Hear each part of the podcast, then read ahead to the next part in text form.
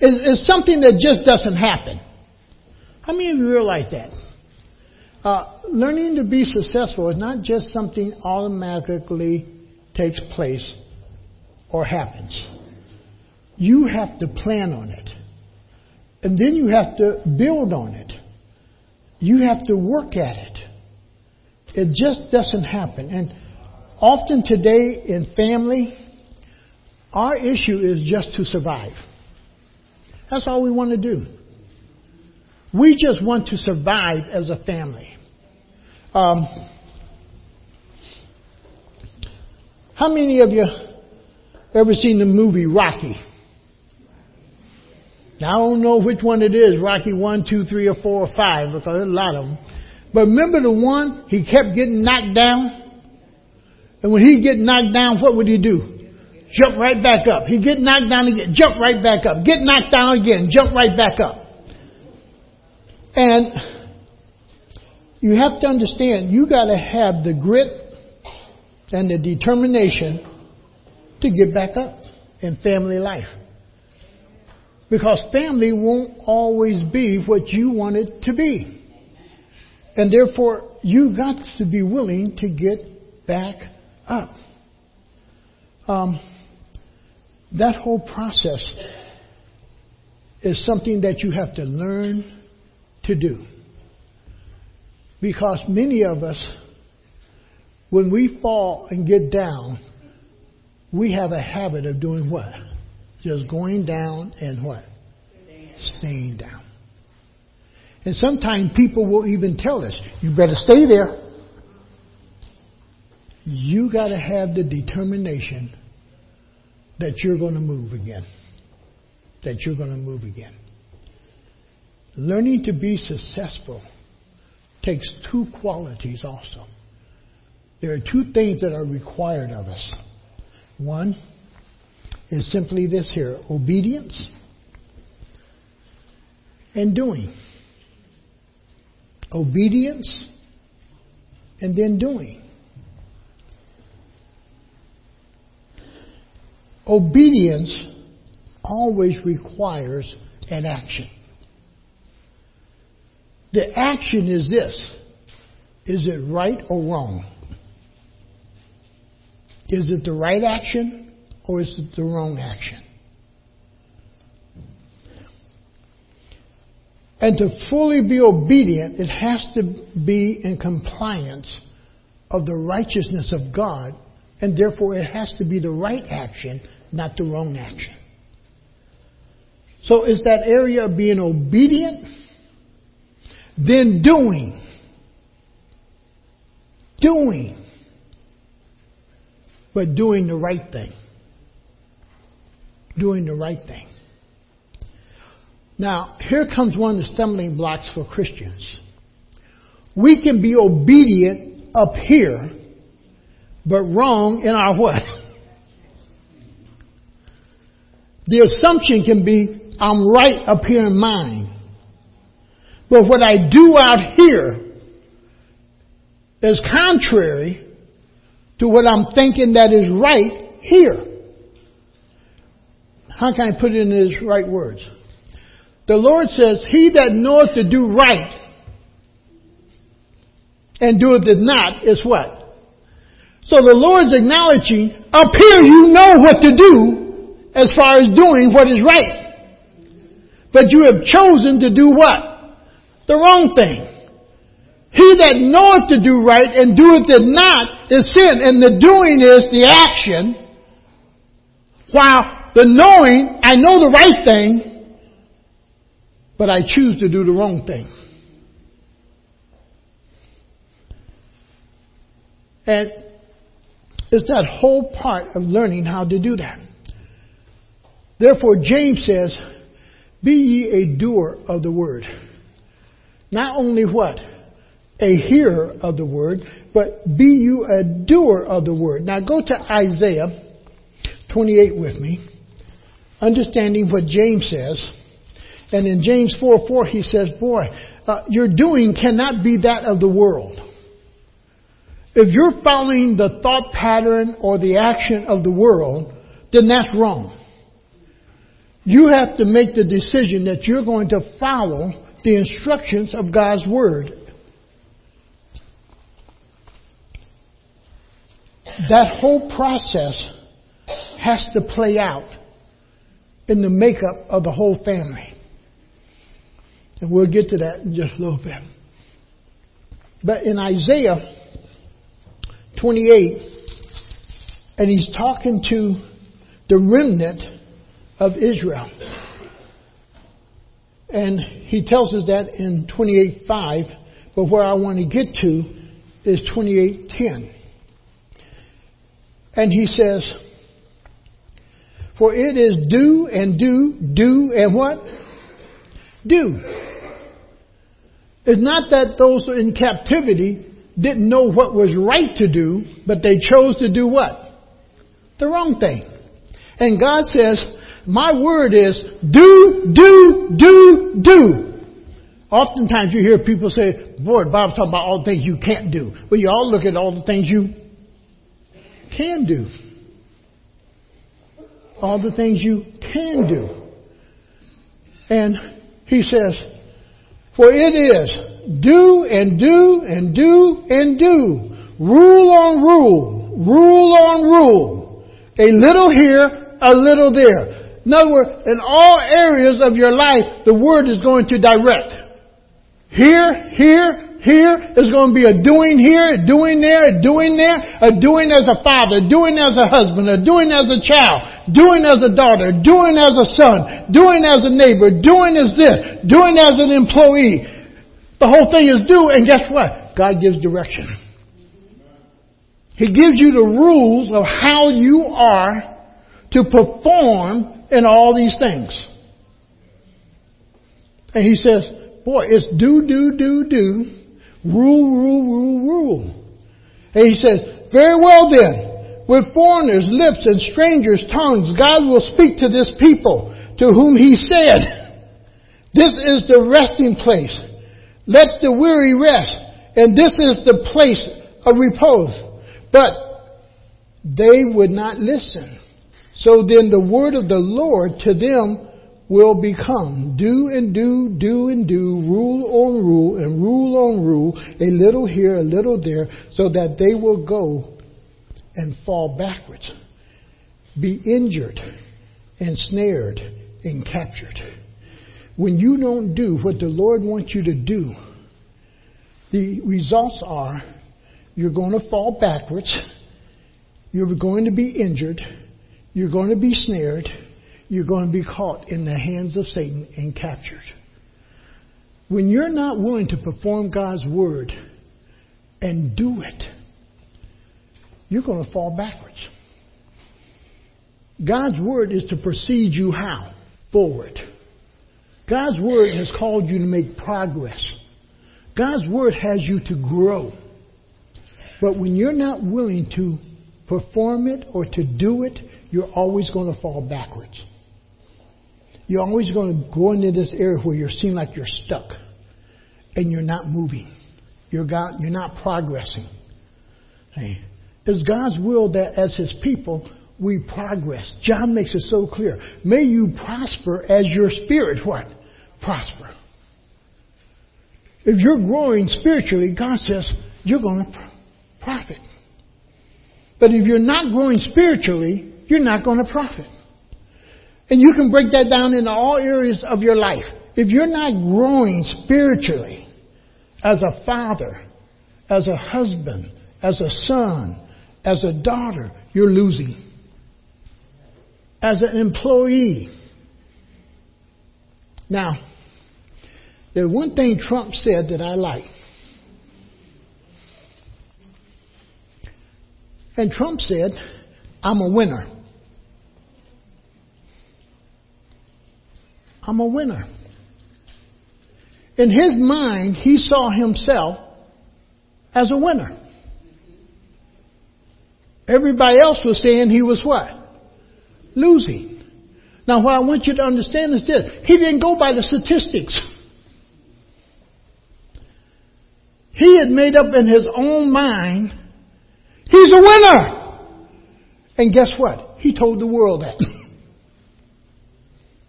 Even when everything else was saying, brother, you lose. no, I'm a winner. I'm, now understand this.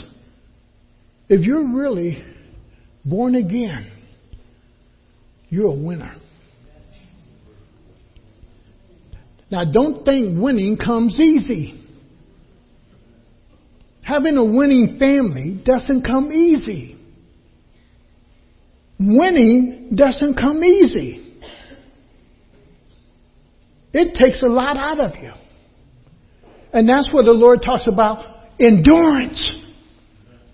Sometimes follow that word in scripture, endurance. Because you have to be able to endure in order to win. Because sometimes in the most difficult situations of life with family, it looks like it's all falling apart, but you got to be able to what? Endure it. You got to be able to fight through the battles and understand the battle is not so much husband, wife, or children, it's Satan intervening into that which God has ordained. And remember, if you give him an inch, he'll take a foot. If you get a foot, he's going to take a yard. If he takes a yard, he's going to take a mile. And the sooner you recognize him in the midst of it, the sooner you can turn it around. Even with my children. You have to understand something. Satan wants to break that bond between me and my children. Satan wants to break the bond between me and Elaine. Satan wants to hinder. And I got to recognize the enemy when he is intruding into that which belongs to God. Hey. Now, God is looking more at my being than he is at my doing. People judge themselves oftentimes by their doing. I'm doing this and I'm doing that and I'm doing this over here and I'm doing that. God isn't so much interested in your doing as he is in your being. Are you staying connected to him? Are you part of the vine? Are you staying in fellowship with Him? Are you obeying Him? Are you being steadfast in Him? Are you holding your citizenship as a Christian at a higher standard than what you hold your citizenship as an American citizen? Are you holding who you are in Him above everything else that you may think that you are? Because God is more interested in your being a follower of Christ, being in Christ. He's more interested in your being than he is your doing, understanding this. You can do without being in him. You can do without being in him. And a lot of times we do function in the sense outside of the body of Christ or outside of the will of God rather than functioning where? In the will of God and in the power of the Holy Spirit who's going to demonstrate the Christ life in my life. He's more interested in my being. And your being causes you to do. Go with me to John 15, 1 through 5. Because God is interested that I am connected. He says, let me get to 15.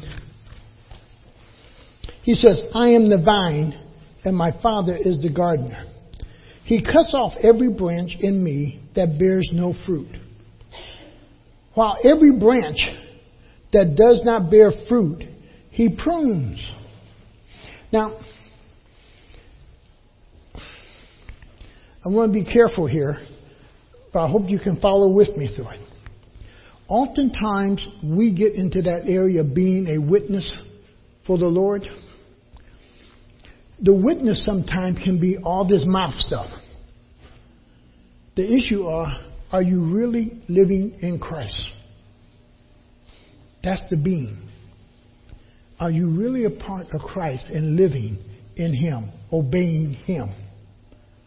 And if you take this chapter here, or this part of the vine, he says if you're in the vine, you're connected to the vine in its proper sense, you automatically bring forth fruit.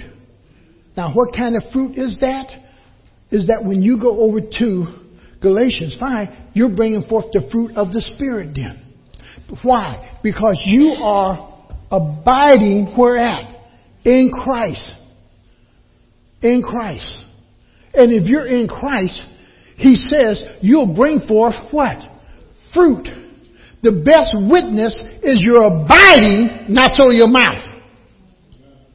That people can really see you abiding in Christ, being steadfast in Christ, living in Christ, performing out of the power of Christ, more so than this over here running.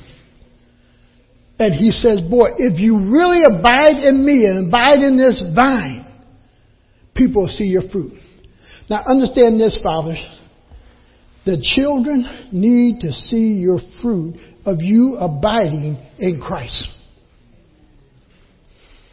The whole household needs to see that. Need to see who, who is called so what the head of the house abiding in Christ and trusting Christ. This family recognized something today.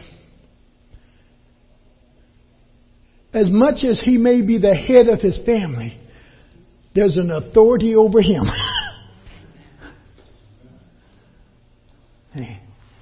as much as I want to look all strong and mighty, my family will see my what? My weakness. And they can determine this now. Paul says, boy, I'd rather be weak that the strength and power of God, the Lord Jesus Christ, might be seen through me that is not my strength, but it is His strength because I'm so connected with Him that He gives me the power to go through whatever I'm going through. So it's not just about one person. It's about a family. It's about co-workers. It's about everybody around you. And oftentimes we miss that point when God's working in our life.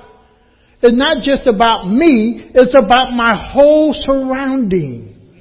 And therefore what's important to God is my being, not my doing. My being is what is important.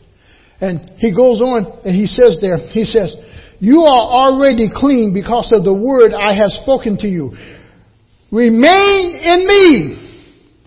Remain in me. And I will what? Remain in you. No branch can bear fruit by its what? Boy, if you don't underline anything else, underline that. You can't bear fruit without who? Without Him. And he says, no branch can bear fruit by itself. It must remain in the vine. Neither can you bear fruit unless you remain where? In me. Now catch verse 5.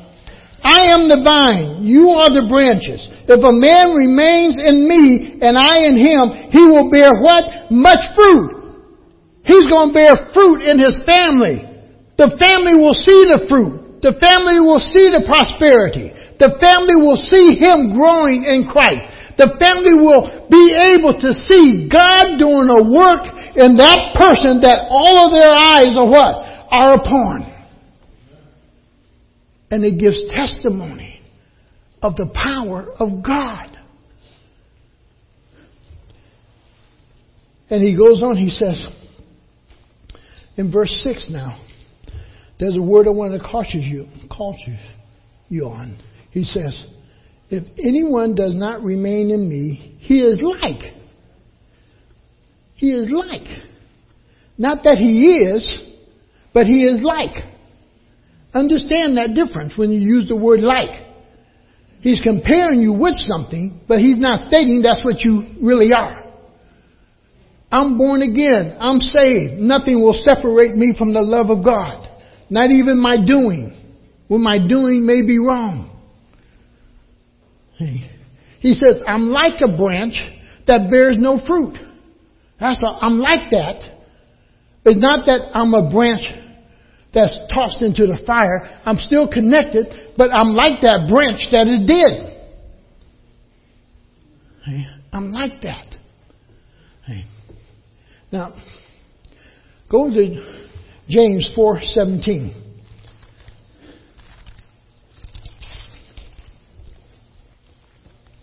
He says, Anyone then who knows the good he ought to do and doesn't do it is what? It's sin. That's all. It's sin. And, and God has taught me through rules upon rules and upon His Word, this is how I am to perform. I am to perform in this manner. I am to perform like this. I am to be like Christ.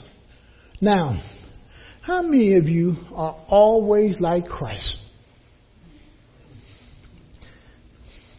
How many of you slip up every now and then? Hey, that's the reality of life for us. But we don't stay in our slipperiness. Hey, we don't stay where we fall down at. We get up. Then, I want you to know something, and this is the hard part, and this is where part of our society is at today. Because we're so moved to just be in survival mode. We're, we're, we're so stuck sometimes just on ourselves that we don't think about the next generation. And when you get into scripture, scripture tells you one generation will do what? Teach another generation. So there's that responsibility that this family is to begin making certain strides and steps that the next generation can do what? Build upon that. And then the next generation do what? Build upon that. Then the next generation builds upon that. But you gotta lay something down as a foundation for the family to build upon.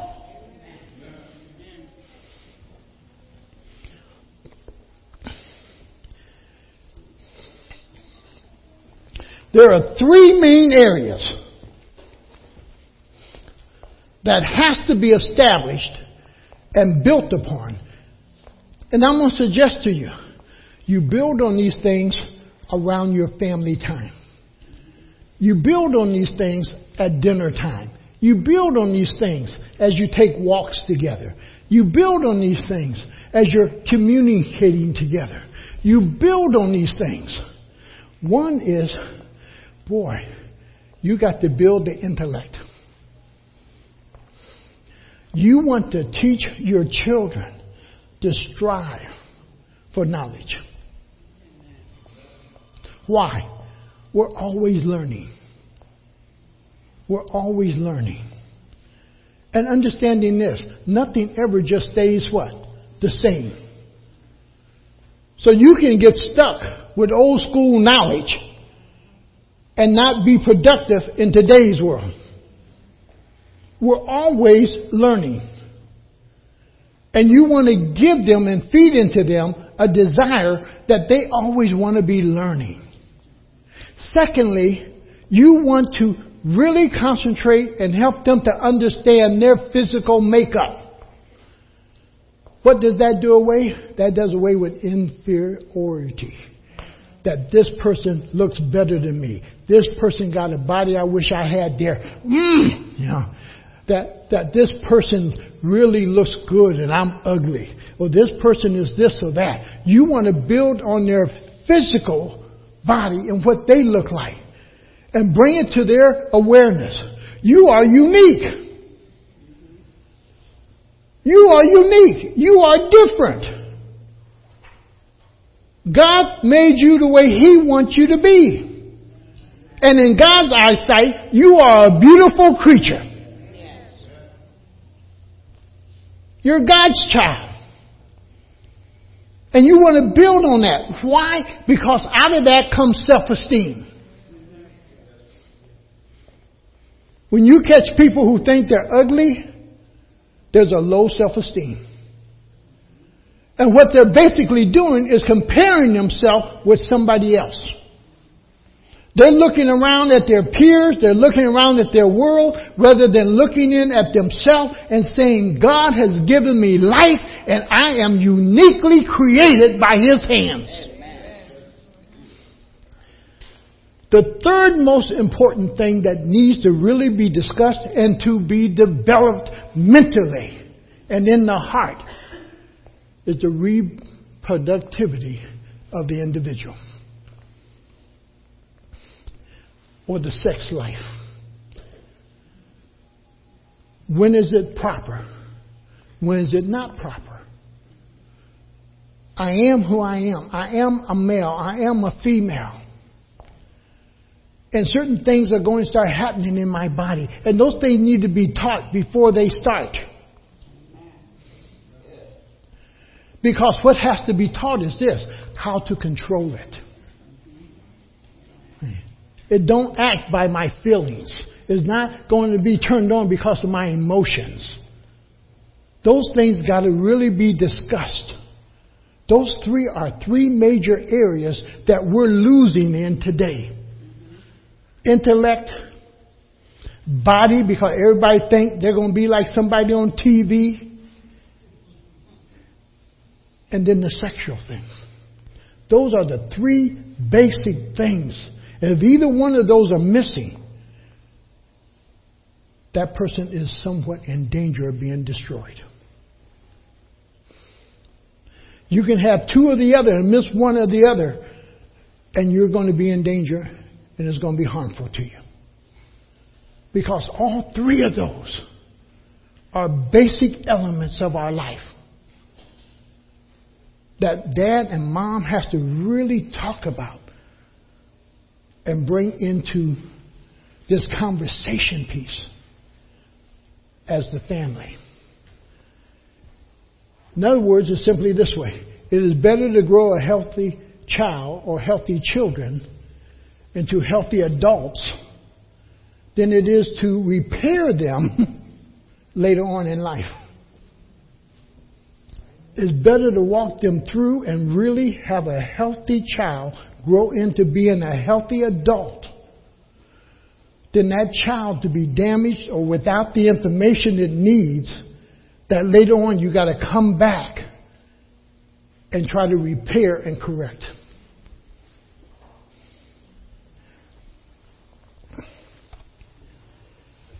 Therefore, building a family that will be unbeaten.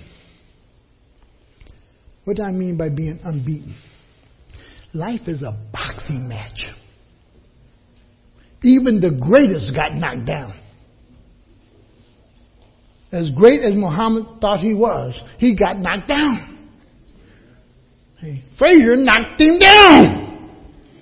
And the whole world was surprised that he got knocked down. This is the greatest. Let me share something with you. You will get knocked down in life. We all do. Because something's going to happen while we're in this ring of life that we're not expecting. And it's enough to knock us down. But the issue is this here. When you get knocked down, will you get up? Will you get back up? And here comes the real thing. When you get up, will you get up with a purpose? Oftentimes, when people are knocked down, they get up living life more cautiously. And I'm not saying you should not be aware of what your falter was or how somebody knocked you down. You shouldn't be aware. But it should not take you so much that you're fearful of, lo- uh, of living life. And oftentimes you get knocked down, you become fearful of getting back in or doing it again or getting back into life. And God has not given us the spirit of fear. And therefore I should not be fearful of getting back into life.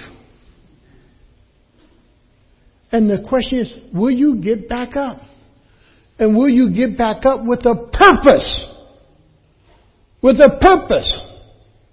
When you find people who are depressed, they've lost sight of their purpose. Everybody got to have a drive. Even though it may be a small one, it has to be something that they're living for. And they sometimes have to discover that. And in the family part, that purpose is somewhat almost helped set by mom and dad. To help the child to develop what's my purpose in life. And see, words I don't like, it don't matter. Everything in life, what? Yeah. Why? Because somehow it affects you and I. Okay? When I hear kids say, I don't care, that's a give up attitude. Okay? You should care about everything that's taking place in your life. Even though you may not understand it, you care about it. Why? Because it's having an effect on your life. When you say, I don't care, you're allowing that thing or whatever it is to fester in you. You're that thing to be something that can defeat you. Because it's a reality, but you're going to look this way. You're not going to look at it. You're going to look over here. And some things in life, you've just got to do it eye to eye. Because it's going to have an effect on you. It's going to have an effect on you. And that whole process is that you have to deal with it. Everything matters, down to the smallest or the biggest. You got to care enough about you that you're the gatekeeper of your life. That you allow those things in that you really care about you know how to put space between that which is less important. Caring is about knowing how to place things in its priority.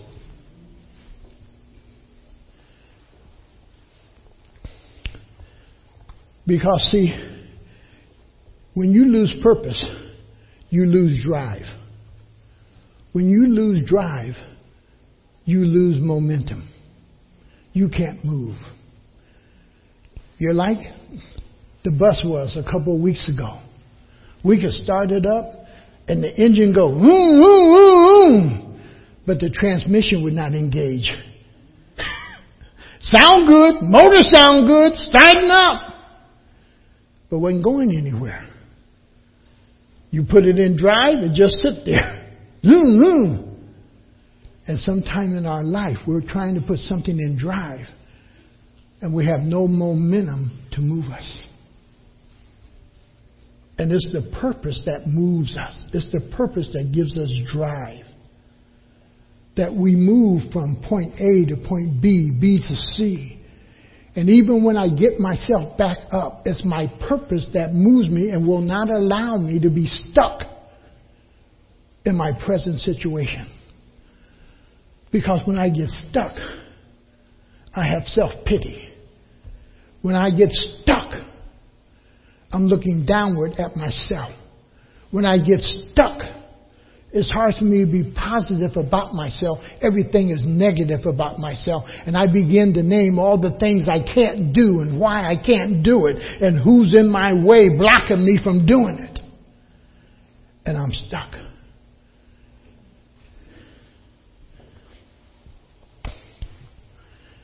Turn me to Acts. Go chapter 4, 13. because this is something that we all have to gain. Because uh, we find those times of life where we are threatened by others,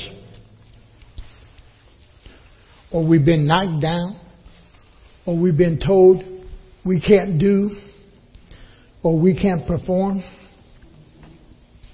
If I would have listened to the first couple of schools that I sem- seminaries I applied to, I wouldn't be preaching today because with my stuttering, I was told uh, no, God's not really calling you because you're stuttering too bad you can't even even hold a conversation on the phone. uh, my brother Richard back there can tell you how bad I stuttered. And it was hard to get two words out sometimes. But because I knew God was speaking to me, I just had to find the right person. And I'll never forget Dr. Grant on the telephone at Toccoa Falls who called and he said, You come to school, prepare your mind and heart, let God take care of the speaking. Now that was a ray of hope. And that's what really drew us more so to go to Toccoa Falls. And, and, and the whole process, sometime you will have people around you who will criticize you all kind of ways. You gotta find just one positive thought. One positive person who's willing to say you can. you can. In Acts 4:13 he says, and this is Peter and John, and they've been threatened, they've been told, and all this other stuff what they can't do, and this and that. It said, when they saw the courage of Peter. Now, understand something. Parents have to show to their children courage. Parents have to be willing to step out. Um, when I went to buy my first home, my dad's life had experienced one thing. My life was experiencing something else. So when I went out to buy my first home, my dad was telling me, boy, you're trying to bite off too much too soon, too quick. Now my, ba- my dad's house only cost him thirteen thousand, but he had a house that brought the thing down to like maybe eight thousand after he put down after selling the other home and everything. But my home, and I had nothing but a GI Bill, cost me nineteen five. Now that's peanuts compared to today, isn't it? but at that point in time, from which my dad come from, he looked at it and he said, "Boy, that's that's pretty steep. That's that's going to be too much." Hey. I remember sitting down with my son, and God had to remind me things had changed. Because I was telling my son, you be careful with this. He was a supervisor in Maryland over the courts and going to court. And, and he had these people up under him who he had to assign to and so forth. And he had had squabbles with one or two. And I was telling you, you need to be careful. And he kept reminding me sometimes, Dad, I'm staying within the authority that has been given to me according to my assignment of my job. You know. And where I'm trying to hold him back, he's trying to move forward. And I finally just had to just shut my own mouth and realize Gus's experience are not so much my experiences. You understand what I'm saying? His experience are not my experience. Okay? And sometimes we want to put our experience on our children as their experience. Now, there's nothing wrong with teaching to, to give eyesight and clearance and to help understand. But my children's experience will not be my experience. And most of the time, what their experience, I'm too old to go back in experience. hey. But the same God rules over what? Both of us as we go through the experience. And that's why I want to teach my children to depend and trust on who? On God. So he says, boy, they recognize their courage. You build your family to have courage. That they're willing to step out, they're willing to try, they're willing to go forward, no matter what's happened in life or who's talking to them. That they have a courage about themselves to go forward. In college, I flunked the English exam twice. It took me three times, and I'm still not that good with it. But the thing is, the third time, boy, going back through papers, I'm glad I'm saved some of my papers I didn't make the same mistake the third time. Made them changes and so forth. You're going to have failures in things in life. That doesn't mean you can't be an overcomer. And he says, boy, you gotta take courage. You gotta take courage. You gotta have endurance. You gotta be willing to move forward. Don't get stuck in life. Don't allow life to scare you. And teach your children not to be scared of life. Not to be scared of life. He says, boy, they saw the courage of Peter and John, and they realized that they were unschooled. Unschooled. Now understand, you can be educated in one area and another person educated in another area, another person educated over in this area, but understand this here. You are not dumb or stupid and teach your children that. You may not have all knowledge in every area of life. But that's that process that I talked about early. Education, wanting to know, that you can go get a book and you can read it and you can get some enlightenment on it. And you can talk to somebody about it. You don't know everything about it, but you know something. Where you're not official in their, in their capacity, you are in the area that God has ordained for you. I'm not the best speaker. I understand that. But you tell me to put a furnace in somebody's home and design the heating process of it. I'll beat a lot of folks. Hey. You tell me to, to build something, I'll beat a lot of folks. Hey. There's nothing wrong with having weaknesses, but also know your strengths. And teach your children their weaknesses and their strengths. Why? That's the reality of life. You're going to have both. You're going to have both. And it said they saw that they were unschooled. They were ordinary men. Now what's wrong with being ordinary? Okay, I don't have a doctor's degree. Okay, I don't have a master's degree. Okay, I don't have this and I don't have that. I remember Roger with Mac. Mac went to school with us at Howard Vocational High School. And Mac is Dr. So-and-so at Akron U. And he was teaching this, this and that. And Roger was at a function with Barb and so forth. And Matt came up to Roger and uh, Roger said, "Hi, Matt." He said, "Doctor, Matt." And that he's professor of so and so. And Roger let him talk a little bit, and Roger asked him this: "How much you make?" And Roger said, "Last year, I almost doubled that."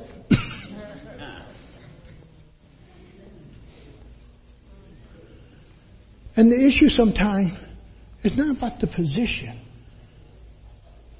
It's the function that God has placed you. And that you function well you do your best in that position. Right? And it says, boy, yeah, they recognized that uh, they were unschooled. They were just ordinary men.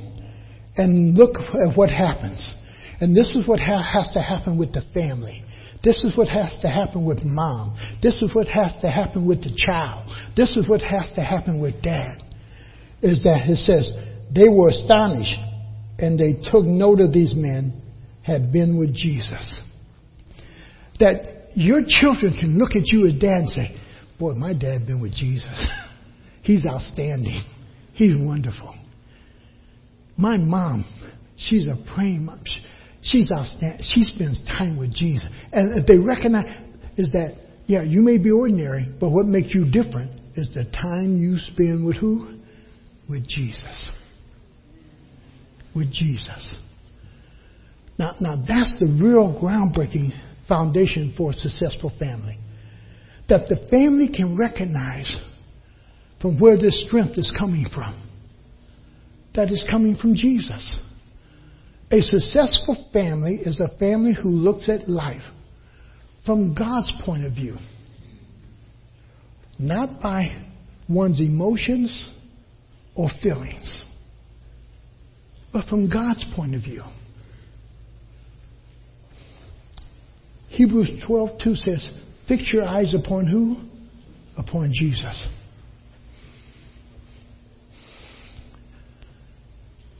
Mom and dad may not be the best parents, but my eyes are upon Jesus because the one who's really parenting me is Jesus. Then you got godly parents, you say, Thank you, Lord. Because you also see the example of what it is to live for Christ and the benefits that come because you live for Christ. He says, keep your eyes on Jesus. And as parents, sometimes you got to remind your children. And sometimes as a father, I used to have to say to my children, I have an authority that's higher than me. They may not see him at the moment, but there is an authority higher than me, and that's Jesus. And I will give an account to him of how I performed as being a husband and being a father, being whatever role I'm playing in, I give an account to him. And in Matthew 6:33, he talks about seek ye first the kingdom of God. That in the family, that that be part of the makeup of the family. That we're seeking God's will for all of our lives. And, and, and you have to share that with your children. You have to help them learn how to seek God's will for their life, for their purpose, for their being, what they are going to become. And they treasure that. That this is what God wants me to do. This is what God wants me to be. This is what God's doing in my life. And sometimes you need to sit down with your children and you need to ask them, what is God talking to you about? What is God talking to you about? And sometimes you need to tell them what God is talking about to you. What is God saying to you? Okay. They, they need this communication process to understand and process the living God in whom they're going to serve. And turn with me to Psalms 119, 59. And, and we'll, we'll stop here and pick up next week. But go to Psalms 119. Look what we're invited to do. And, and, and it's so important that this, this part is done because in it you discover more about yourself. It's doing the same thing that Paul in one light almost tells us to do examine ourselves. In a man's sight, he will always see himself right. In our own eyesight, we see ourselves right. The, the question is, is this. What do we challenge that right with? How do we really look at it to see if it's right or not? And I take what I think is right and I weigh it back over against the scripture. If it does not line up with scripture, Scripture is not going to adjust to me. I have to what? Adjust to the Scripture. Okay. And sometimes that can be difficult. Because see, remember what Scripture said? Pride cometh before a fall. I won't look at Scripture. I'm only going to react from my emotions and my feelings rather than allow God's Word to dictate how I'm going to function as this individual person.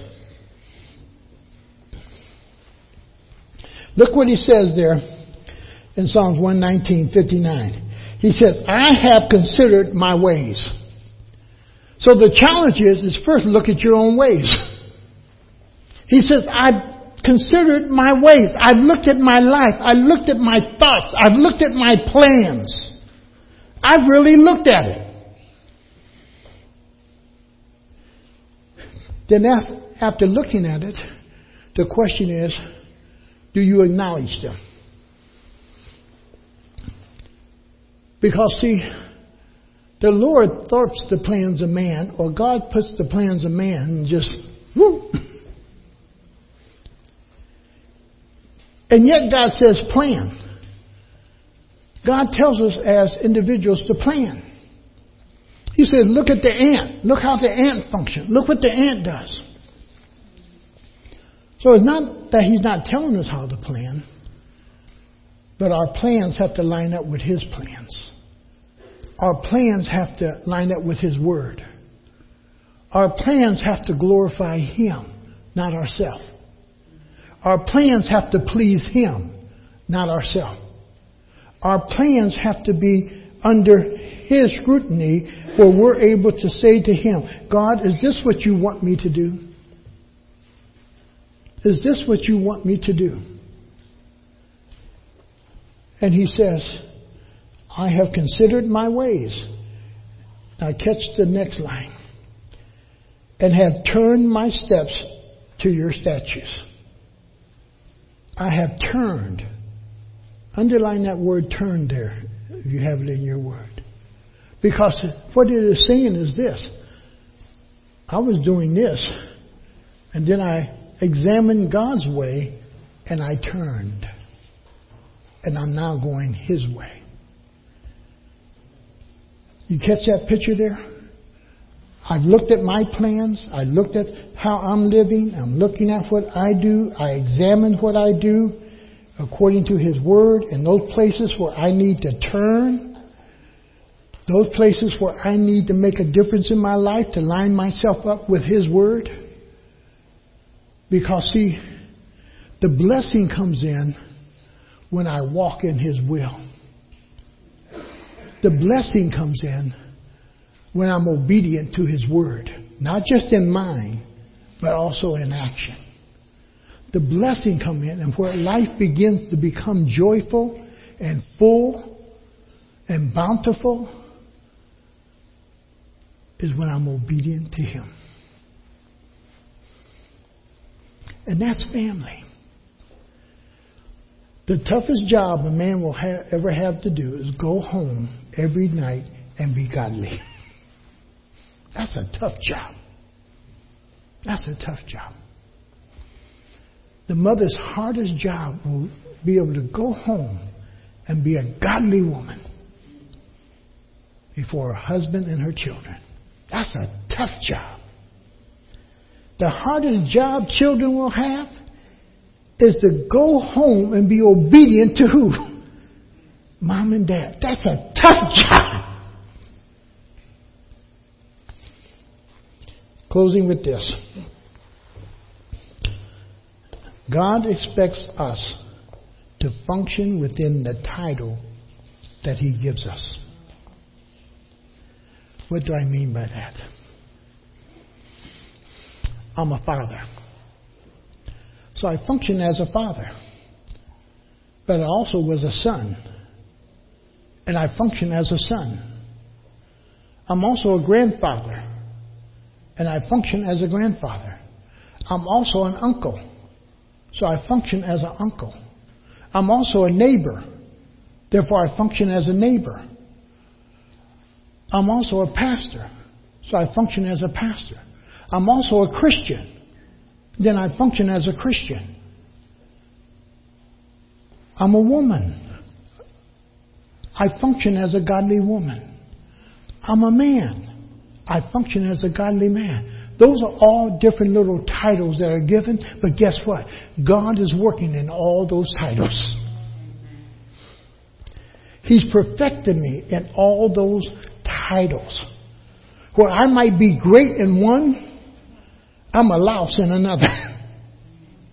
I was saying to my son, if I needed a lawyer, but his personal life is messed up, but he's good in the courtroom. And other lawyers tell me, you need to get him. He is good in that courtroom. He's the best. Am I going to look at his personal life and try to choose him? Or am I going to look at the facts and the results of what he gets in the courtroom?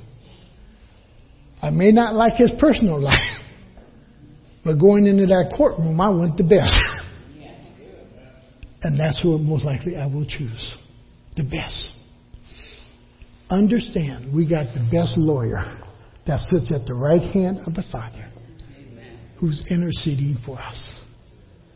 And He's the one who's mapping our road. He's the one who's teaching and guiding us. He's the one. We just got to be obedient. Amen? Amen? Father, we want to thank you that, Lord, family, you meant to be successful. But it's hard work. And it starts with each one of us really looking at ourselves. Whether if I'm the father, the mother, whether I'm the children, a child, whatever position I find myself in, to build a successful family, we all have to engage each other.